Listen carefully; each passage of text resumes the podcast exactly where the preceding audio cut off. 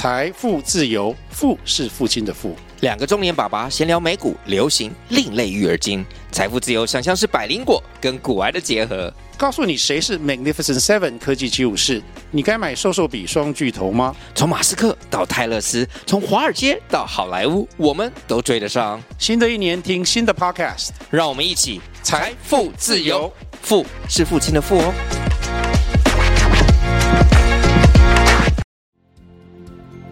你也和我一样关心青年返乡创业的议题吗？或者青年回到部落都在做什么呢？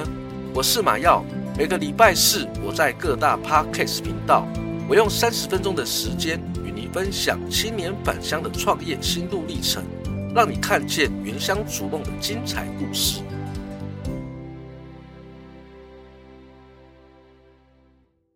您现在收听的是青年返乡 Are you ready？大家好，我是节目主持人马耀及马耀嘎姑。今天呢，我们很荣幸邀请到一位来自花莲县路德储蓄互助社的资深专员，居然是一位具有丰富经验的金融专业人士，他拥有了37年以上的资历。今天呢，他将跟我们分享储蓄互助社的发展历程。除此之外，他还将分享他在部落就业的心路历程，更多的是对返乡青年的建议和鼓励。现在就让我们来欢迎花莲县路德储蓄互助社的资深专员王菊兰女士。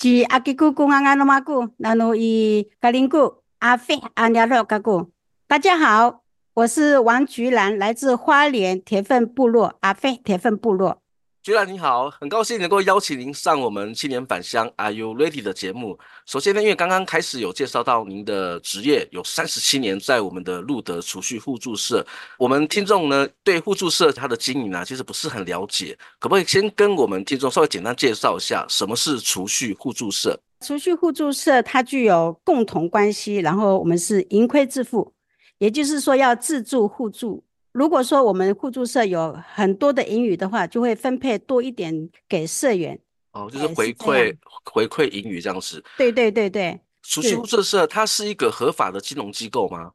它当然是合法的金融机构啊，因为我们这个互助社它是很早以前它是从德国引进过来的。德国引进过来的。对，应该讲说我们的发源地它是在德国，然后呢？它最主要的就是要提供社员贷款，然后消灭高利贷。那民国在53年的时候呢，由我们的于斌苏里主教来倡导，苏里主教他是天主教会，然后天主教会引进了这个储蓄互助社，然后到我们台湾新竹成立了第一个互助社，也就是圣心储蓄互助社。然后就是这样子，他负责这个推广储蓄互助社协会的运动，他是这样。然后在民国57年的时候，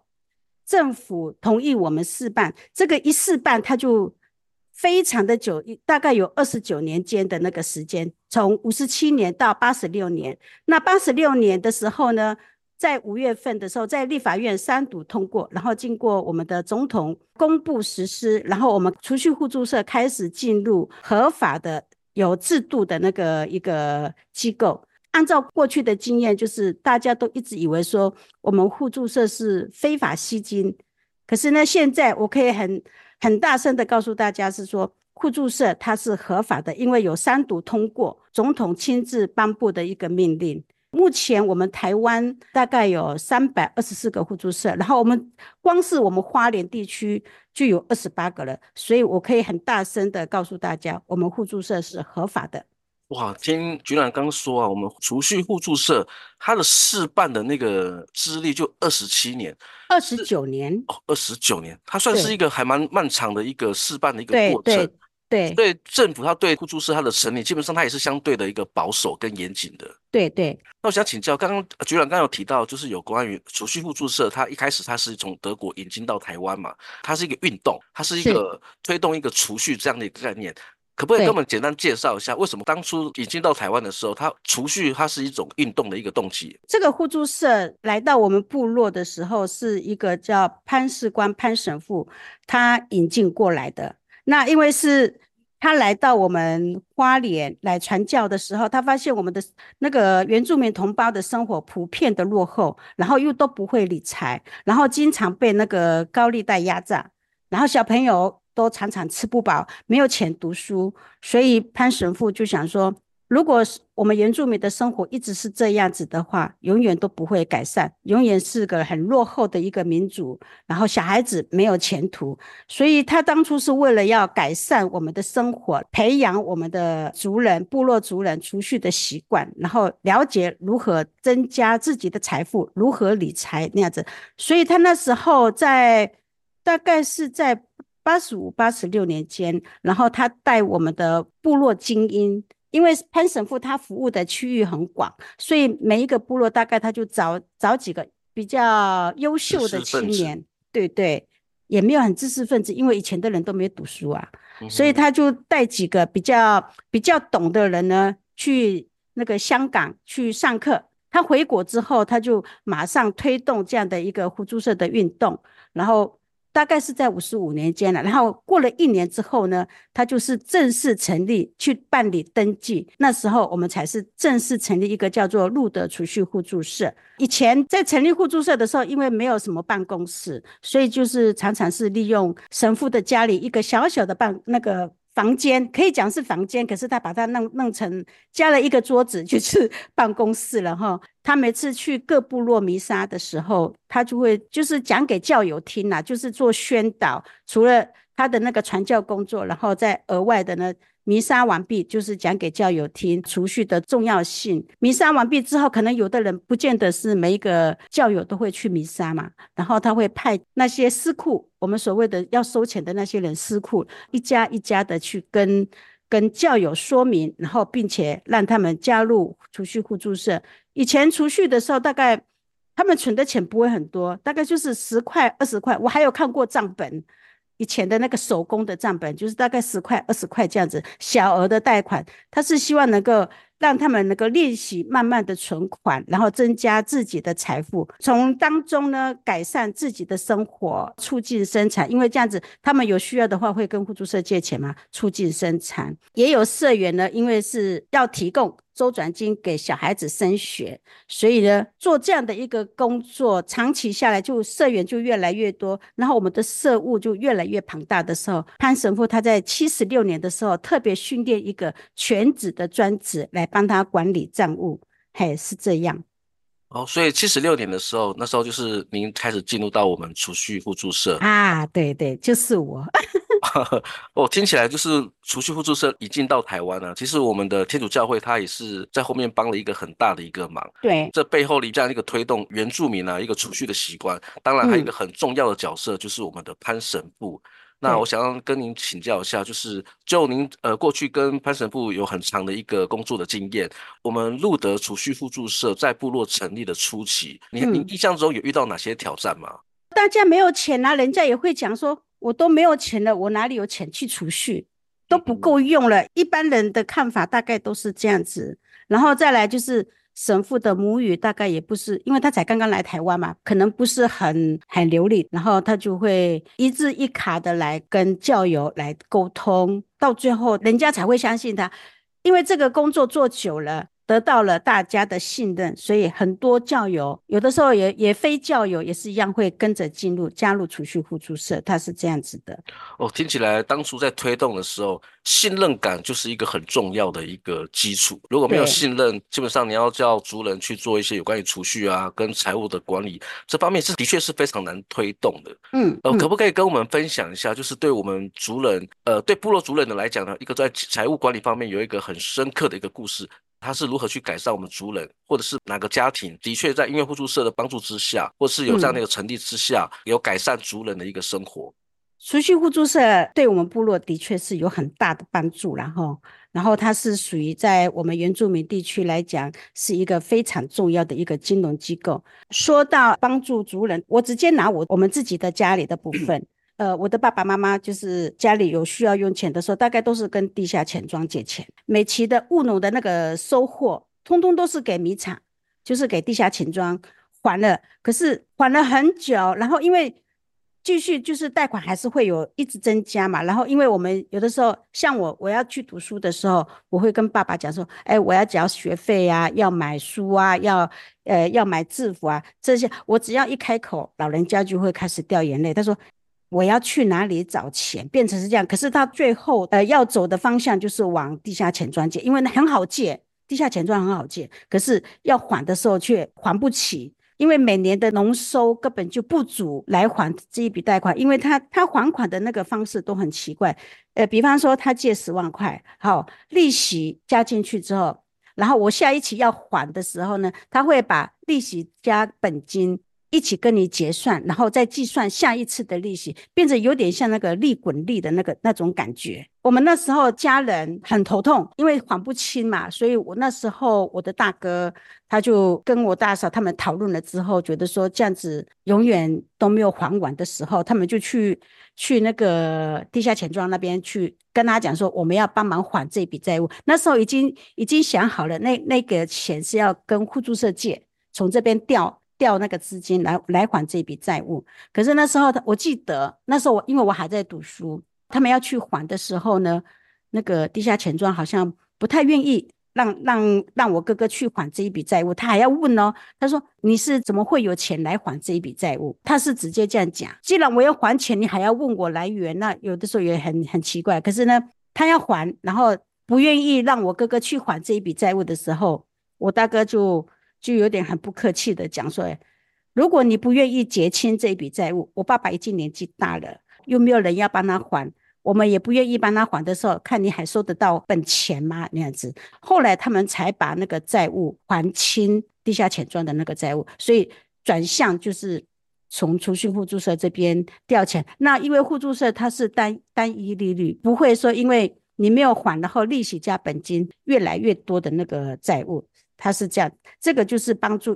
一个就是结清你外面的债务，再来就是很顺利的让小孩子能够继续升学。像我的家里就是我们兄弟姐妹就只有我一个人是有在读书的，那时候高中很不得了了，那所以谢谢爸爸妈妈，谢谢我的大哥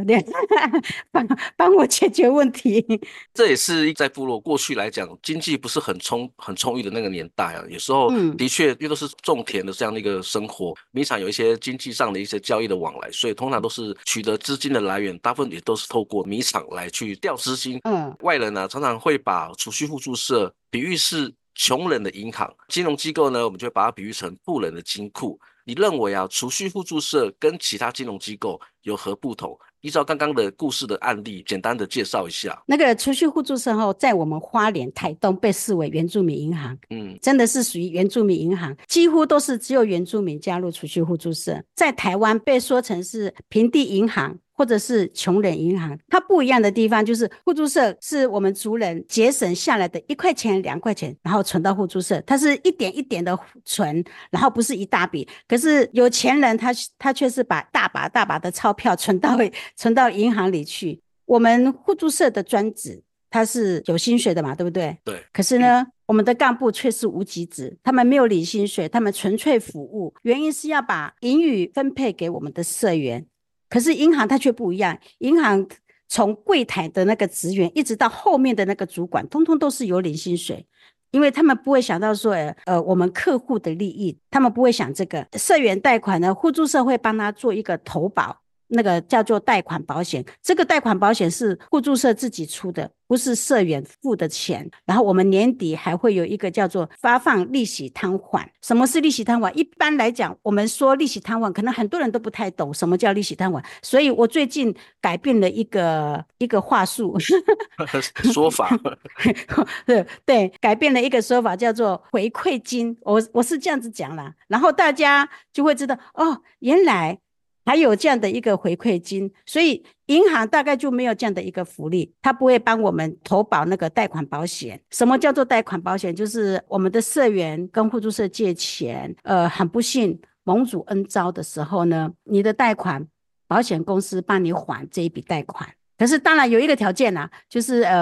你没有逾期贷款，你不能有逾期贷款。如果说你有逾期贷款的话，对不起，他会按照那个月份看你逾期多少，然后来给你做摊还的部分，他会帮你付。超过18个月，对不起，一毛钱他都不会帮你出，他是这样子。那互助社呢，在年底的时候还会办一个社员大会，社员大会也就是要揭露我们财务，然后给社员听，因为我们的社员我们称为老板，你只要入社了，你就是我们互助社的老板。所以呢，年底的时候我们一定要告诉我们的社员我们的营运状况是如何。可是在银行它就不会有做这样的一个动作，大概我们的差别就是这样子，我们有利息摊还，然后还有那个保险的部分。嘿，是这样。我确认一下，刚刚有提到投保这个概念是指的是担保的意思吗？不是，比方说你借10万块钱，假设你借10万块钱，互助社会无偿帮你投保。这个保险是为了要防止万一你离开人世的时候，你这个债务会变成没有人帮你偿还，所以变成是由保险公司来帮你付这一笔债务，它变成是很尊严的贷款，还可以很尊严的离开，它是这样子。哦，了解。哦，那真的是储蓄互助社真的是穷人的银行，它真的是名副其实啊。而且还有一个跟一般的金融机构不太一样的地方，就是社员它就是股东的概念，股东企业行号它每次到年底的时候会开那股东大会，所以我们叫做社员大会。没错，储蓄互助社我们社员他是如何进行我们贷款业务的，尤其是对我们借款人他会有哪些要求呢？他只针对社员放款，如果你非社员他就不能向互助社贷款。所以呢，我们互助社一定是应该讲说我们职员一定是按照我们的放款办法来执行，那我们的社员呢，他必须要亲自到互助社来填写申请书跟借据，这些资料都要填写。我们专职当然也会看啊，这个社员他跟互助社的往来记录，也就是说他是不是有每个月存款啊，然后再来就是他前次的贷款他有没有逾期贷款的那个记录，那个都要看，然后再来就是借款用途是否正确，所以我们还是要去做一个调查的动作，然后再来就是查一下你的财务的状况，收入跟开支，如果说你的收入很少开支很多，那这个也是要考虑清楚。然后再来就是如果我们的社员他来互助社贷款的时候，我们第一个也要看他借款的金额，如果说你是股金类的话，比方说你存了10万块，我要贷10万块以下的话，它这个叫做股金类，我们会很快的贷出去，用最快的速度帮你核贷这一笔贷款。之后我们放款委员会就是要做追认的动作，可是呢，如果超过的话，超过你的存的钱要经过我们的放款委员的审核，有些部分是要经过理事会，因为尤其是对我们的干部还有职员还有那个法人团体社员，因为我们这边也有法人团体社员，如果他们超过了股金的借款的时候，这个势必就是要经过理事会，我要贷款，我就要存10万块，我要贷到20万块，我直接核贷的话是不行的，这是不合法的，所以要经过理事会。贷款委员不能说反正我是贷款委员就马上贷出去，不行，只要是干部专职或者是法人团体超过股金都是要经过理事会。还有一个就是担保放款，因为有的社员可能他存的钱不太够，可是呢他就是需要这笔资金，可能就是要我们会要求他寻求一个土地的担保给互助社，这个部分也是一样，都是要经过理事会的，由理事会来审核，就是这样。哦，所以它基本上它在金融借贷，它其实它跟银行是一样，就是包括你们在做一些资金的一些审查，它的一些管理的部分都是跟金融机构是一样的，只是唯一它不太一样的地方就是它的身份，就是像我们自己的钱存在银行，我们肯定要借啊，或是要提领，是我们可以直接去做这样一个动作，但是互助社它就不行，它就像股东一样，它就是必须要提出申请，它就有点像是我可能要退股或退社这样的一个概念去做这样一个书面的一个申请的作业。对，一定要提供那个书面资料来申请，而且这个资料都要亲签，因为有很多社员，尤其是老一辈的，他们的存款都是老人家放的嘛，对不对？有一天老人家需要的时候，他可能说这个钱反正是我存的钱，我自己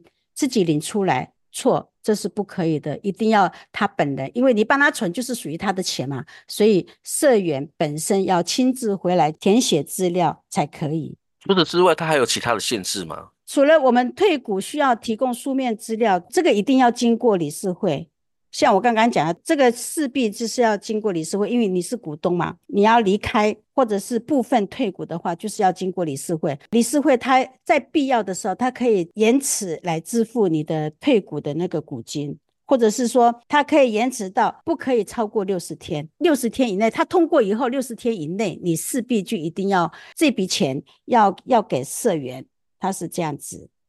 那这部分我想请教一下，就是刚刚有提到理事会的成员，他必须要具备什么样的身份吗？还是说目前他有多少理事会的成员在这个互助社里面？每一个互助社的那个理事都不太一样，像我自己本身路德储蓄互助社，他就有9个理事，监事他就有5位，教育委员还有2位，他是这样子。那他需要什么条件吗？成为这样子的一个干部？他自己必须是社员啊，然后再来就是他在互助社他没有逾期贷款，然后是好的社员就对了，然后有参加互助社的任何活动，不能没有参加互助社的活动讲习啊你就来当干部不行，或者是你有逾期贷款的也不行，必须是优良的社员你才有资格当我们的干部。互助社就是它非常适合我们族人啊去参与加入这样的一个组织。那我想请教，就是因为我们族人对于我们理财基本上都普遍的是很清楚，你们在推广就是让我们族人认识我们互助社的运作，你们有举办过什么样的一个特别训练或是做什么样的宣传活动让部落的族人认识我们互助社？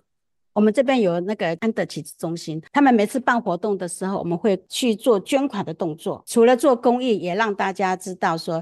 我们储蓄互助社在做好事，在做好事。然后再来就是，我们也会办理那个部落巡回教育，推广互助社啊，去各部落去做推广，或者是说，我们也会办理那个观摩旅游活动。我们大概就是2年办一次吧，大概就是这样子。我们也会办理那个学生的奖学金来吸引在学学生的入社，有奖学金他们就会很高兴就会参加。然后再来就是还有一个就是我们有一个专案，就是那个办理专案活动的申请，假设说我们这边会有一个时间点，就是请大家各部落写一份申请书过来互助社说，你们要办活动，然后资金由互助社来出，这样子的话也会有无形的去做一个宣导，因为你在办活动，我给你经费嘛，你在办活动的时候，不要忘记互助社是一个金主，你要顺便帮我们做推广，它是这样的。就是它也像是一个企业赞助单位的这样一个角色。对，还有啊，就是我们会做这个应该是属于文化的吧，我们就是丰年祭的时候也会做那个赞助各部落的丰年祭活动。还有就是我们现在文件站很夯，对不对？每个部落几乎都有文件站。对，我们也会去那边去做那个小米酒啊，小米酒也是我们原住民的一个文化吧，对不对？或者是说去做手工艺啊，给文件站做这样的一个活动。那互助社在部落扎根其实也是蛮确实的，就是在文化传承方面呢，像丰年祭啊，你们会有一些资金的赞助，或者也会办一些部落文化的一些传承的一个讲座啊，能够去推广部落的文化这样子。因为我们原住民很喜欢办那个宗亲会，如果他是一个法人单位的话，然后他自己本身也是我们互助社的法人这样一个成员的话，所以未来如果说他们自己本身要办理宗亲会，他们也是可以跟互助社做一个申请的动作嘛。好议题因为没有人跟我们提过这个，因为我们没有这个方案，所以可能也有一个，对，可能也有一个想法，就是说，如果有需要的话，你提供你的计划书来到互助社，可是这个不是纯粹吃喝喝啊，那一定要有它的议题啊，有什么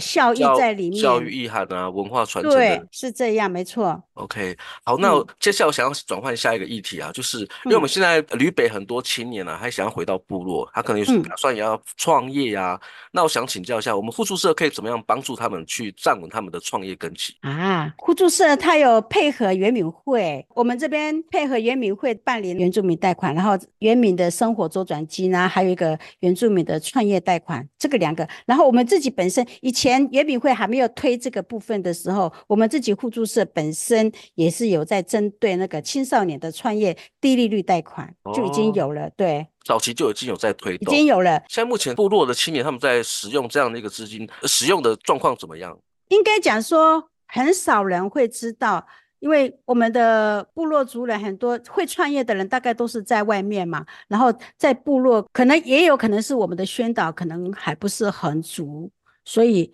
大概就只有老人啊，老人又不会把讯息告诉小孩子。我们现在有那个互助社的那个群组有没有，有一些好消息我们都会发一部命令，就是公告之后呢大家都会看得到，不会像以前那样我们要一通一通的电话来打，现在会是比较方便的。嘿，所以假设我们青年他们有针对资金上面的一些需求的话，直接来互助社 OK 啊，然后或者是先通电话嘛，看我们需要你的东西哪些需求、对对对，哪些需求做一个咨询，是是是，对。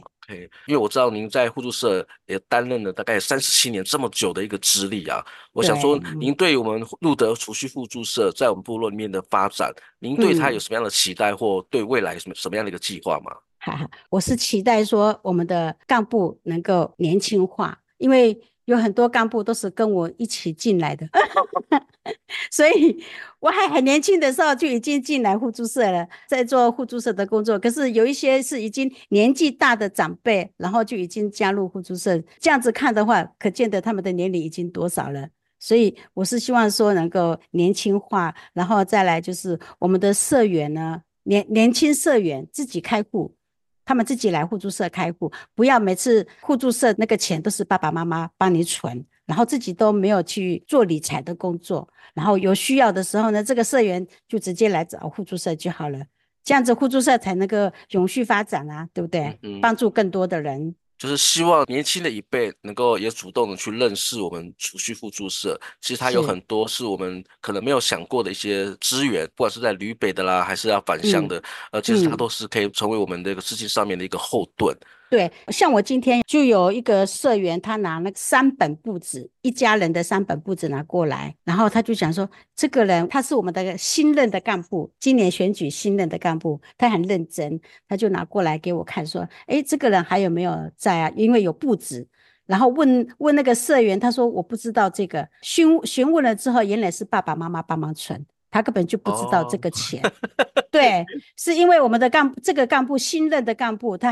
很热心，他就看到他的簿子怎么会有他的名字，就去询问之后要告诉他说，要按期存款啊什么的，他竟然回答说我不认识这个东西，这个是什么东西啊？他说我根本就没有存过钱，所以都是爸爸妈妈帮忙存，老人家离开人世了之后，这个钱就小孩子不知道啊，所以我们是希望说，年轻人要自己自动要理财，不要都是爸爸妈妈帮忙存那样。OK， 接下来我想要聊聊就是返乡的心路历程，因为我们知道啊，居然您这边在我们部落已经待了37年，我相信你从高中毕业之后，在那个时代啊，尤其是我们台湾正在经济起飞的年代，很多青年他们北上去寻求更好的发展，而您高中毕业之后呢，其实你本身在那个时代也可以寻求更好的一个职业的机会，而你却逆着风返乡就业。我想聊聊就是当初是什么原因你会回到我们的部落就业，而且你当初回到部落的时候，内心是否有过挣扎？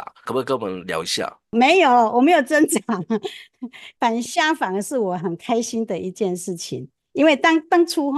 我高中毕业的时候，其实我跟其他的年轻人都一样，向往外面的发展，外面的世界都很精彩，对不对？又可以赚钱，因为在乡下没有工作机会嘛，没有机会那个发大财啊。可是我北上了之后，我却无法适应外面的生活，可能我比较保守吧，没有办法适应外面的生活，然后又不敢跟爸爸妈妈讲说，我要回家，因为当初是我自己要出门的嘛，对不对？所以不敢讲。然后那时候我就打电话给潘神父，因为潘神父对我很好，所以我打电话给他，结果神父的一句话说，你回来吧，就那一句话而已，我就很开心的就提出辞呈，马上回到部落。然后回到部落之后呢，潘神父马上帮我安排一个新的工作。然后在互助社工作期间，总是有人会说，阿基古一定是留不下来，因为乡下是留不住年轻人的，他一定是做不到3个月，他们是这样子讲啦。可是谁知道我这一做就做了37年。刚刚提到除了他们人言旁观之外，除了这个部分还有遇到什么样的一个问题，让你觉得当时在回到部落的时候比较难适应的地方？其实没有不适应呢，我来这边做得很好，因为他们信任我，然后都会跟我有往来，然后他们有问题都会来问我。像我们部落识字的不多，以前都是用书信往来嘛，对不对？然后他们会把家里的信啊，或者是那个什么账单啊，拿到我这边来，然后我还要解释给他听说，哎，那个信是写什么，然后这个账单是什么什么什么账单，什么意思？嗯，对对，会讲给他们听。如果时间再倒流，我想我还是一样会坚持当初的想法，因为我找到了我自己的成就感，我在互助社很有成就啊，然后我也很骄傲，我热衷我的工作。在互助社我工作稳定啊，对不对？然后就近可以照顾家人，然后我有能力的话我也可以帮助我们的族人啊，然后又在教会教唱，所以呢如果时间可以倒流的话，我还是一样会留在部落做我原来爱做的工作。哇，其实这是一个非常好的一个归宿啊！其实很多北漂青年啊，其实他们内心会想要返乡，其实最重要的一个原因，第一个一定是父母亲在部落，他们会想要照顾父母亲那个心；第二个就是因为就业也是造成青年他卡关的一个原因。你说他们让他们想要返乡又没有办法返乡，因为在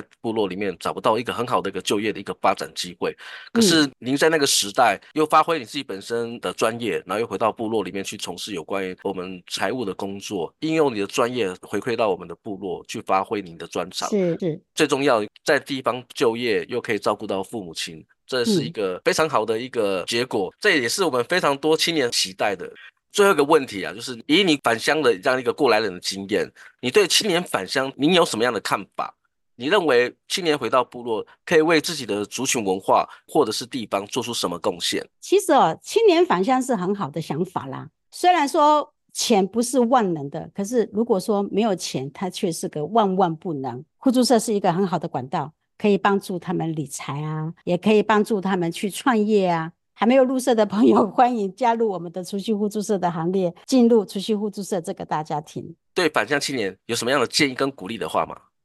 部落需要青年返乡服务，先决条件就是要自己要先稳定自己的工作，具备了才能，然后还要先去请教一下在部落服务的人，配合协助一起完成部落的工作，不要自己都站不住脚，然后就轻易的返乡，这样子原先的那个理想抱负啊就不容易达成，所以呢会被部落的人嘲笑就不太好了。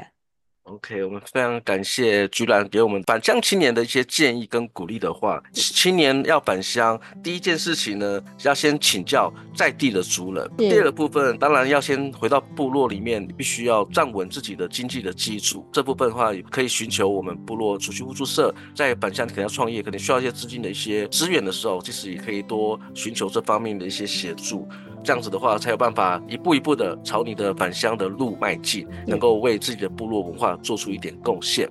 好，我们非常感谢大家的收听，今天这集呢我们就先录到这里。如果你喜欢我们的节目，也欢迎您到各大 Podcast 频道按下订阅，或加入青年返乡 Are You Ready 的粉丝专页，按赞留言分享你的观点。再次感谢你的收听，我们下周见，拜拜拜拜。